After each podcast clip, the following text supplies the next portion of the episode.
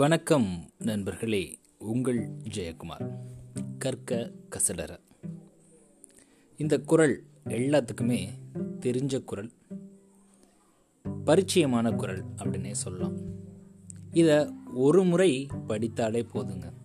அதனுடைய அர்த்தமும் சரி அதனுடைய தெளிவும் சரி நம்மளுக்கு ரொம்ப தெளிவாக புரியக்கூடிய ஒரு குரல். எனக்கு ரொம்ப பிடித்தமான குரல் அப்படின்னே சொல்லணும்.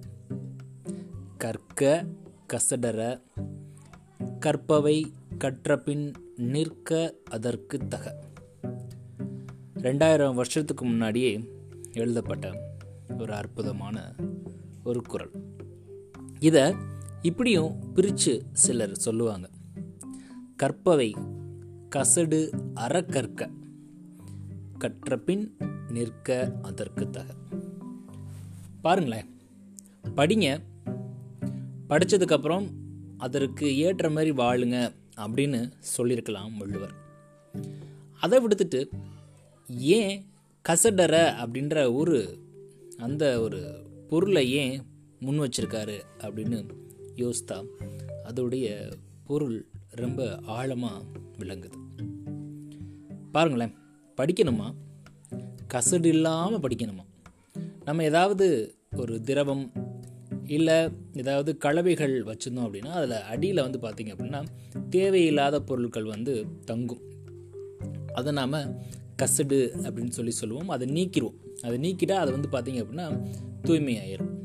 அப்போது இங்கே கசடு அப்படின்றது எதை குறிக்குது அப்படின்னா நாம் படிக்கக்கூடிய பாடங்கள் இல்லை படிக்கக்கூடிய அந்த விஷயங்களை பிழையில்லாமல் படிக்கணும். அதாவது முழுமையாக படிக்கணும் அப்படின்னு சொல்லி சொல்கிறார் சரி படித்தாச்சு அதுக்கப்புறம் என்ன பண்ணணும்? கட்டுறதுக்கப்புறம் அதற்கு ஏற்றபடி வாழ்ந்து காட்டணும் அப்படின்றாரு ஐயன் வள்ளுவன். நாம் நிறையா படிக்கிறோங்க. நிறையா தெரிஞ்சுக்கிறோம்.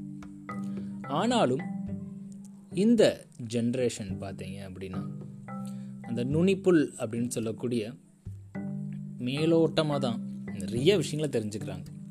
இந்த இன்ஃபர்மேஷன் ஏஜ் பார்த்தீங்க அப்படின்னா நிறைய மேலோட்டமான விஷயங்களை தெரிஞ்சுக்கிறாங்களே தவிர ஆழமாக போய் நிறைய விஷயங்களை அவங்க வந்து சேகரிக்கிறது இல்லை அப்படின்றது என்னுடைய கருத்து. அப்போது ஒரு விஷயத்தை நாம் முழுமையாக கற்றுக்கிட்டு கற்றுக்கிட்டதுக்கு பிறகு அதன்படி வாழ்ந்தால் அதை விட ஒரு பெரிய செல்வம் எதுவுமே இல்லை அப்படின்றதும் என்னுடைய தாழ்மையான கருத்து. நன்றி நண்பர்களே. மீண்டும் நாளை இன்னொரு பதிவில் உங்களை சந்திக்கிறேன். கற்க கசடர